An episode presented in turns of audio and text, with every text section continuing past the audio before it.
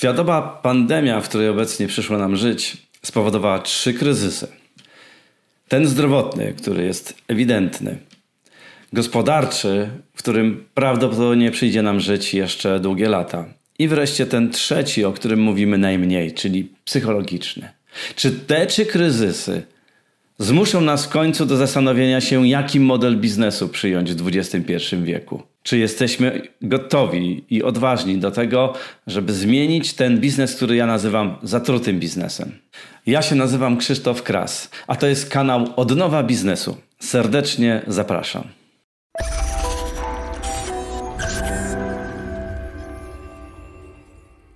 Witam Was bardzo, bardzo serdecznie. To jest pierwszy odcinek kanału, o którym myślałem już od kilku lat. W zasadzie od momentu, w którym po raz pierwszy podjąłem decyzję, że napiszę książkę pod tytułem Zatruty biznes. Gdy ten tytuł przyszedł mi do głowy i gdy pisałem takie słowa jak zatruty, wirus, wtedy jeszcze nie było w ogóle mowy o pandemii. Nikt z nas nie przypuszczał, że coś takiego się wydarzy, a jednak się wydarzyło. Więc te słowa, które wtedy używałem metaforycznie, dzisiaj nabrały zupełnie, zupełnie innego sensu. Koronawirus wywrócił nasz świat. I ta nazwa koronawirus jakże pasuje do tego podstępnego wroga, który wydaje się królować nad światem. Ale czy te wydarzenia wpłyną na jakieś trwałe zmiany w naszym życiu społecznym? Czy zmienimy jakieś paradygmaty? Wreszcie, czy spowoduje to zmianę stylu życia nas, ludzi? I czy koronawirus będzie impulsem do zasadniczych zmian w biznesie w dwudziestym pierwszym wieku? Oto pytania, na które chciałbym razem z Wami odpowiedzieć. Pozwólcie, że rozpocznę tą przygodę spotkań z Wami od kilku cytatów z tej książki, która w zasadzie jest prawie już na ukończeniu, a którą no, cały czas poprawiam w związku z obecnymi wydarzeniami. W zasadzie to zapraszam Was do współtworzenia tej książki yy, i do tego, żebyście się dzielili ze mną moimi, swoimi refleksjami, swoimi pomysłami, być może komentarzami. Stąd też ten tekst, który Wam czytam, to jest jeszcze tekst roboczy. Jesteście świadkami pierwszego czytania publicznego tej, tejże książki. Posłuchajcie, co kilka lat temu napisałem we wstępie do tej książki. Jeszcze wczoraj nasza cywilizacja była panem świata. Tak dobrze wszystko kontrolowaliśmy. Wszystko było poukładane, przewidywalne. Swobodnie podróżowaliśmy po całym świecie, będąc pewni, że w miastach są takie same sklepy z takimi samymi towarami wyprodukowanymi w fabryce świata i sprzedawanymi przez ponadnarodowe korporacje i sieci handlowe. Takie same restauracje, ta sama Coca-Cola. Niewiele nas mogło przecież zaskoczyć w tym cywilizowanym świecie. Gdy chcieliśmy jakiejś tajemnicy, zaskoczenia, nowości, trzeba było wybrać się w jakąś egzotyczną podróż do tak zwanych prymitywnych krajów, w miejsca mniej cywilizowane. I gotowi byliśmy za to zapłacić naprawdę duże pieniądze.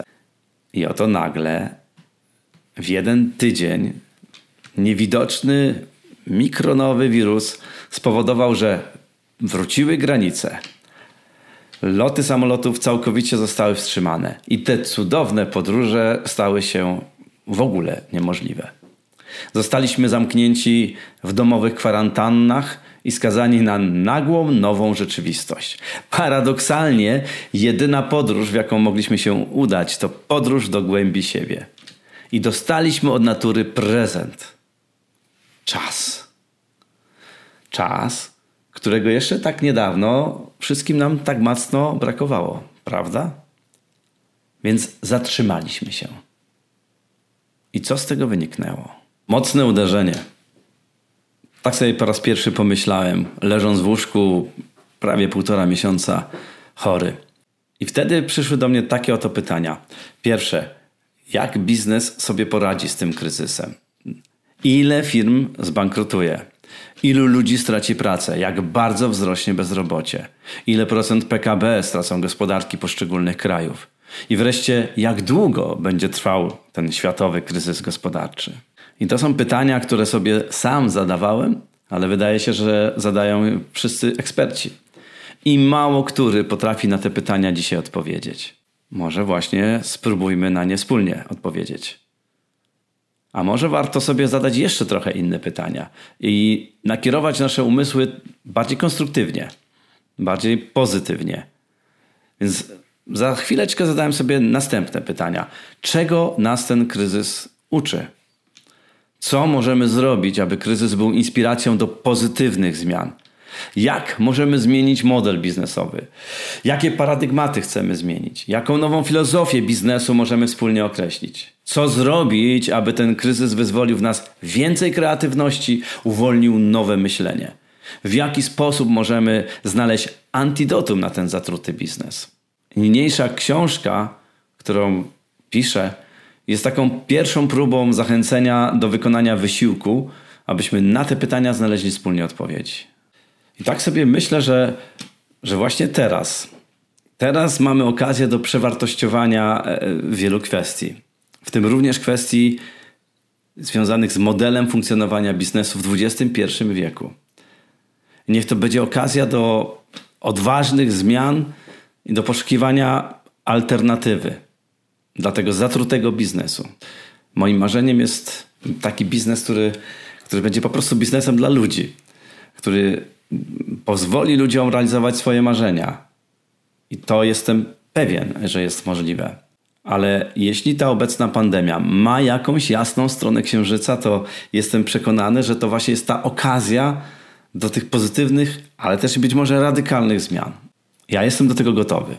I podzielę się z wami swoimi przemyśleniami oraz swoim doświadczeniem, które zbieram ponad czterdzieści lat, zarządzając wieloma firmami i asystując wielu firmom w zarządzaniu, w podnoszeniu efektywności biznesowej.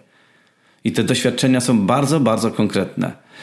I wprowadzam od tych trzydziestu paru lat taki model biznesu, który nazwałem biznes z poziomu serca. I to właśnie może być ta alternatywa. W biznesie kluczowe są efekty, rezultaty.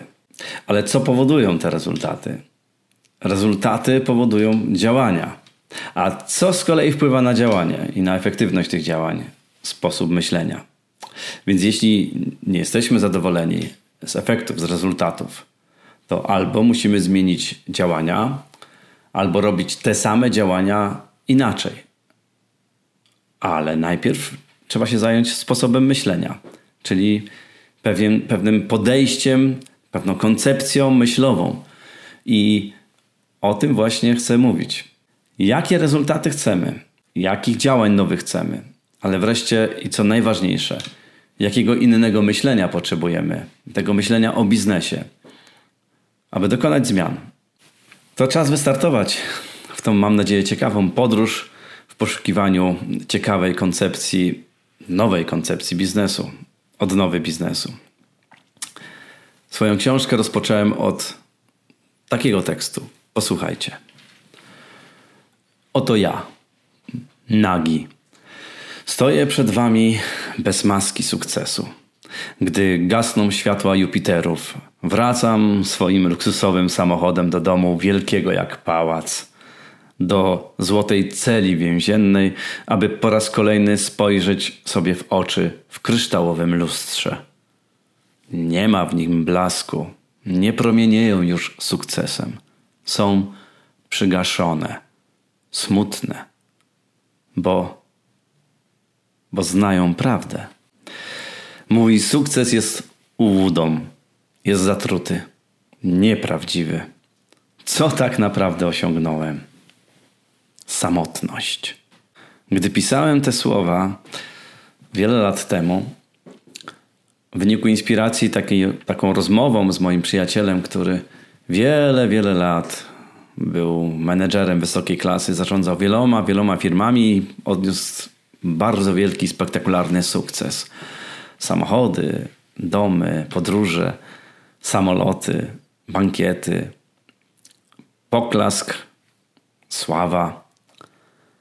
Ale gdy tak z nim szczerze porozmawiałem, to właśnie usłyszałem mniej więcej takie słowa, że Krzysiek, jak wracam do domu, jestem samotny.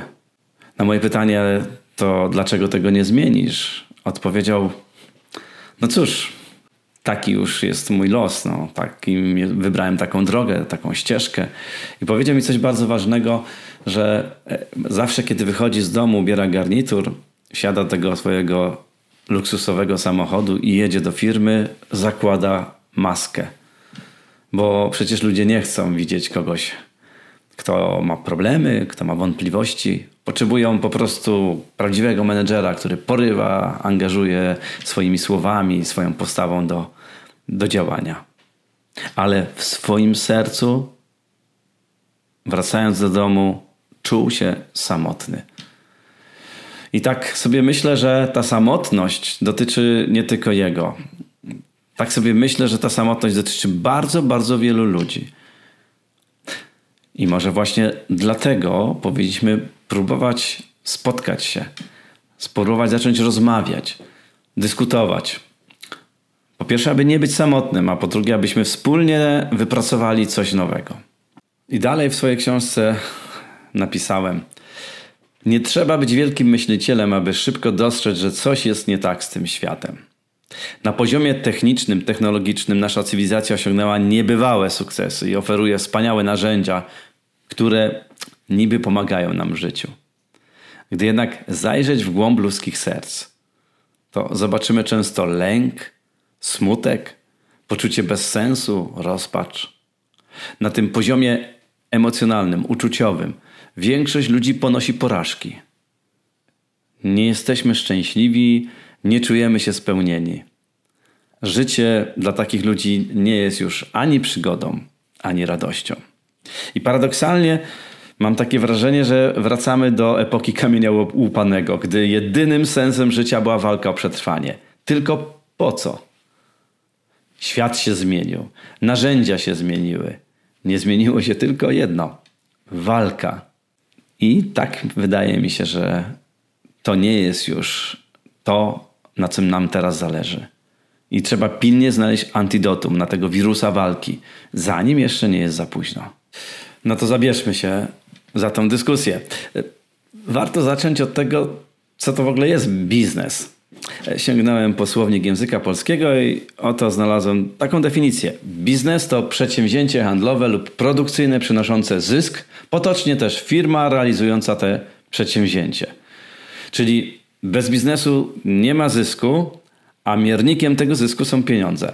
Można się więc pokusić o taką tezę, że gdyby nie było biznesu, no to ludzie nie mieliby gdzie pracować i nie mieliby jak zarabiać pieniędzy na swoje podstawowe potrzeby życiowe.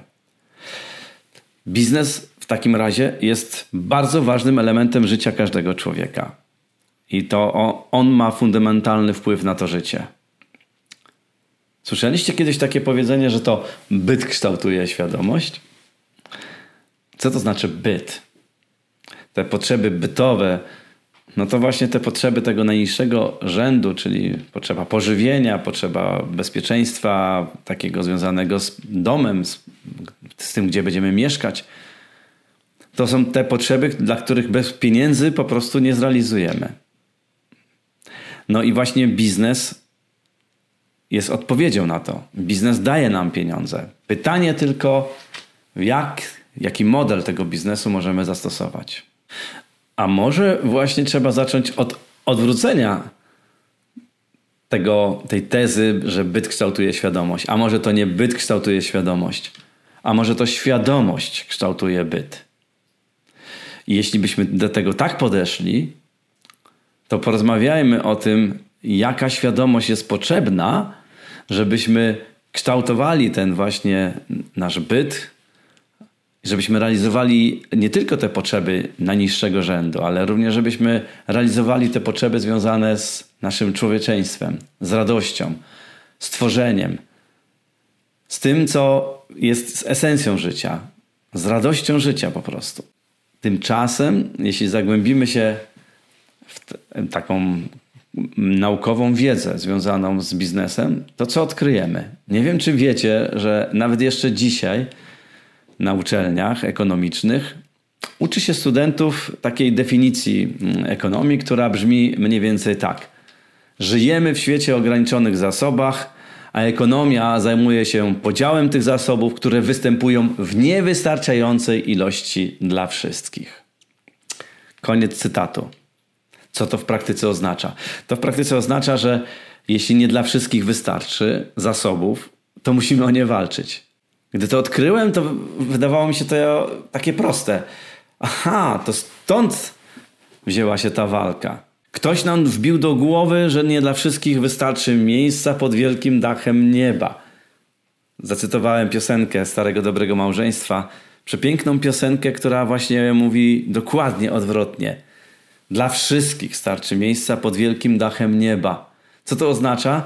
A gdybyśmy tak odwrócili ten paradygmat, gdybyśmy powiedzieli, że żyjemy w świecie o nieograniczonych zasobach i życie polega na tym, żebyśmy te zasoby pomnażali, ale w taki sposób, żeby to było w zgodzie z naturą, żebyśmy dbali o zwierzęta i żebyśmy ze sobą współpracowali, a nie rywalizowali. Ktoś nam wbił do głowy, że walka jest podstawą. Nieprawda. Jeśli się tak spojrzy na naturę, to oczywiście w świecie zwierząt istnieje trochę walki, konkurencji, ale zdecydowana większa część natury ma podstawą jest po prostu współpraca i synergia. I to są te dwie rzeczy, które mnie zafascynowały. Współpraca i synergia. Jak to wprowadzić w biznesie? Jednym z podstawowych pojęć w ekonomii jest rzadkość dóbr. Co to w praktyce oznacza? Posłuchajcie. Żadna ilość dóbr nie jest w stanie całkowicie zadowolić społeczeństwa bez względu na stopień zamożności. W efekcie każdy chce mieć więcej, więcej i taki stan ekonomia nazywa, uwaga, nieograniczonością potrzeb ludzkich. Co z tego wynika? Według tego paradygmatu naprzeciw siebie stają ograniczone zasoby ziemi i nieograniczone potrzeby ludzkie. Czyli zauważcie, co nam ekonomia mówi, że mamy ograniczone zasoby ziemi i nieograniczone potrzeby ludzkie. Co więc pozostaje ludziom? Co pozostaje ludziom, którzy przyjmują takie założenie? Zostaje tylko walka o te zasoby. Czy teraz już rozumiecie? Sposób myślenia. Jeśli dalej będziemy tak myśleli, jeśli dalej będziemy bazować na takich paradygmatach, na takich koncepcjach, to gdzie, gdzie dojdziemy? Nie zgadzam się na to. Nie zgadzam się na taką definicję ekonomii, nie zgadzam się na takie koncepcje.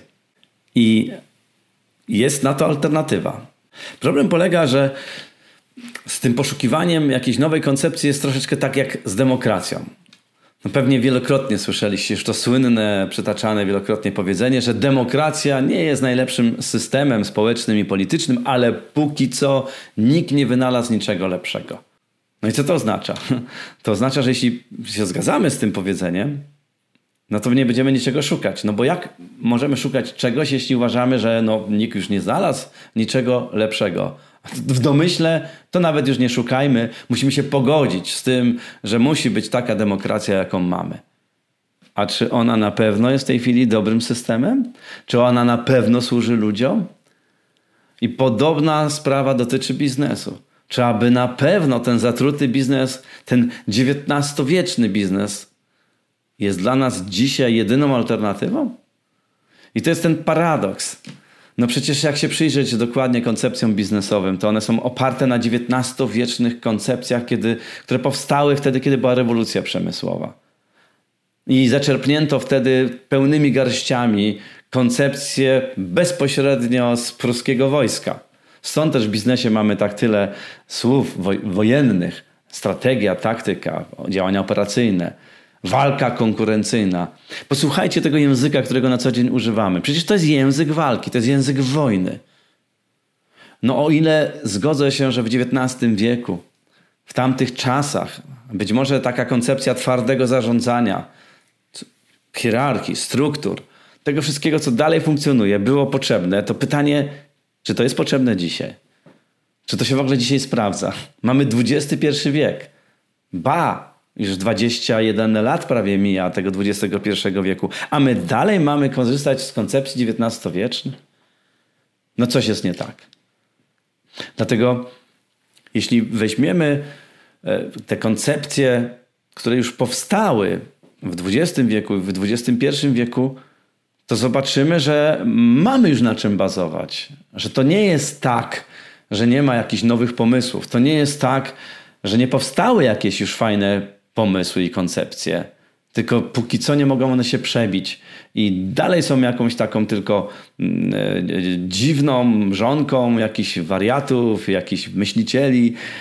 No przecież w momencie, kiedy ja po raz pierwszy wyszedłem z taką nazwą biznes z poziomu serca, czyli biznes oparty na ludzkich wartościach, biznes etyczny, moralny, biznes właśnie, który bazuje na współpracy, na synergii, to moi koledzy z branży pukali się w głowę, powiedzieli: Krzysiek, coś ty zwariował?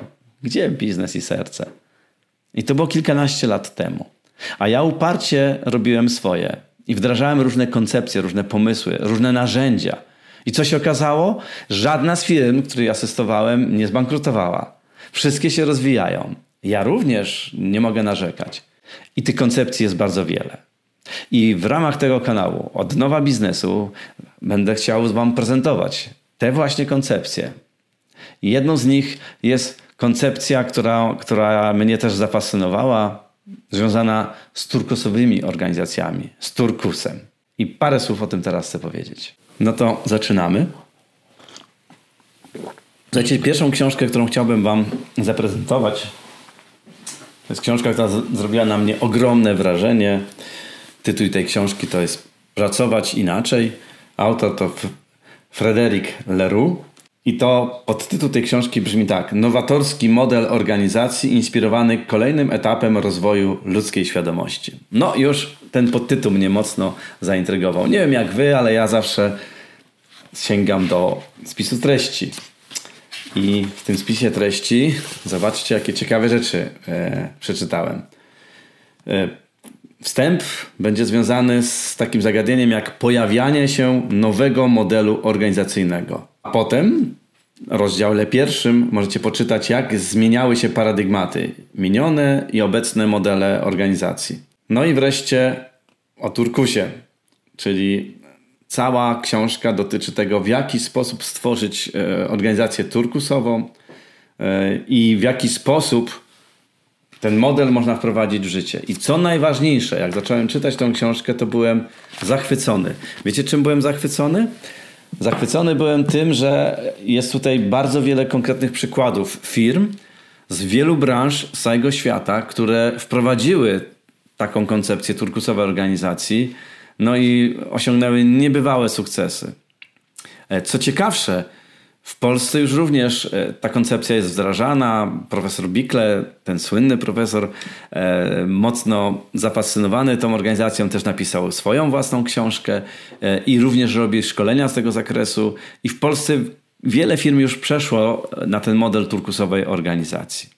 Więc to jest jeden z modeli, który pokazuje, że można inaczej, że można teraz w dwudziestym pierwszym wieku spowodować, żeby ludzie po prostu byli samozatrudnieni albo samoorganizujący się, wreszcie samozarządzający się, byli odpowiedzialni, no i wreszcie, żeby pracowali w niezwykłych zespołach w oparciu o zupełnie nowe, nowe modele, nowe konstrukcje i, i nowe zasady. I to jest ta pierwsza książka i ten pierwszy model i obiecuję wam, że na ten temat, czyli turkusowej organizacji, nagram zupełnie nowy odcinek. Ale żeby wprowadzać tego typu e, koncepcje, potrzebna jest jedna cecha. Cecha, której chyba nam trochę brakuje. To jest odwaga. I to jest właśnie kolejna książka, którą dzisiaj tylko zasygnalizuję, a która warta jest osobnego omówienia. Książka nosi tytuł Odwaga w przywództwie. Więc przyciągnęło mnie to słowo odwaga. Oczywiście znowu podtytuły to jest wiarygodność w działaniu, e, uwalnianie potencjału, trudne rozmowy, budowanie zaufania. I to właśnie te cztery rzeczy bardzo mnie zaciekawiły. Przede wszystkim budowanie zaufania. Ponieważ jeśli mamy mówić o współpracy, kiedy mamy mówić o synergii, to podstawą wszystkiego jest zaufanie. Pytanie jest, jak tworzy się zaufanie? Taka chyba najważniejsza rzecz to jest taka, że zaufanie tworzy się poprzez zgodność słów z czynami. Czyli najpierw są słowa, a potem są czyny. Jeśli nie ma zaufania, to w ogóle zapomnijmy o współpracy. I tu od razu moje doświadczenie z pracy z wieloma firmami, kiedy jechałem do wielu firm. I rozmawiałem z zarządzającymi, zanim zacząłem jakąkolwiek współpracę i pytałem, jakie zasady funkcjonują w firmie. Bardzo, bardzo często słyszałem, no u nas podstawą jest praca zespołowa. No, świetnie. Po czym robiłem audyt za audytem. Sprawdzałem narzędzia, konkretne modele, na jakich pracują te firmy. I co się zwykle okazało? To tylko słowa. Nie było tam pracy zespołowej. I systemy wynagrodzeń, i systemy organizacyjne, i hierarchiczne struktury, i sposób komunikacji. Wszystko to polegało dalej na dziewiętnastowiecznych zasadach Fajola, w których nie ma w ogóle mowy o zaufaniu. Czyli to były tylko słowa, ale czyny nie potwierdzały, nie potwierdzały tych, tych słów. Więc potrzebna jest odwaga i potrzebna jest również determinacja w tym, że można inaczej. Można inaczej i można mieć inne efekty w wyniku tego. Ale no właśnie. Ale potrzebna jest jeszcze trzecia rzecz. I tutaj sięgam po kolejną książkę. Już ostatnią w dzisiejszym odcinku. Zasada O S. I podtytuł Wspaniałe rezultaty w biznesie poprzez organizacyjną i indywidualną, uwaga, współodpowiedzialność. I oczywiście zasada O S od razu mi się skojarzyła z tą taką baśnią Czarnoksiężnik z krainy O Z, która przecież jest taka metaforyczna i z której się można dużo nauczyć. I rzeczywiście na tej metaforze ta książka jest oparta, ale ta współodpowiedzialność dla mnie była kluczowa, bo jeśli mówimy o właśnie nowym modelu biznesu, to czy czasami nie powinien on na tym być, na tym bazować, na tej współodpowiedzialności? I sięgnąłem w głąb i zobaczcie, już teraz wam przeczytam parę, parę tytułów rozdziałów, jakże ciekawe one są. Na spotkanie z czarnoksiężnikiem, poszukiwanie większej współodpowiedzialności w biznesie. I w tym rozdziale takie zagadnienia jak biznes w kryzysie, czy czarodzieje mogą pomóc, destrukcyjna siła wiktymizacji. O, bardzo ciekawe słowo wiktymizacja, czyli takie usprawiedliwianie się, szukanie wymówek. Bardzo, bardzo popularna rzecz w wielu firmach.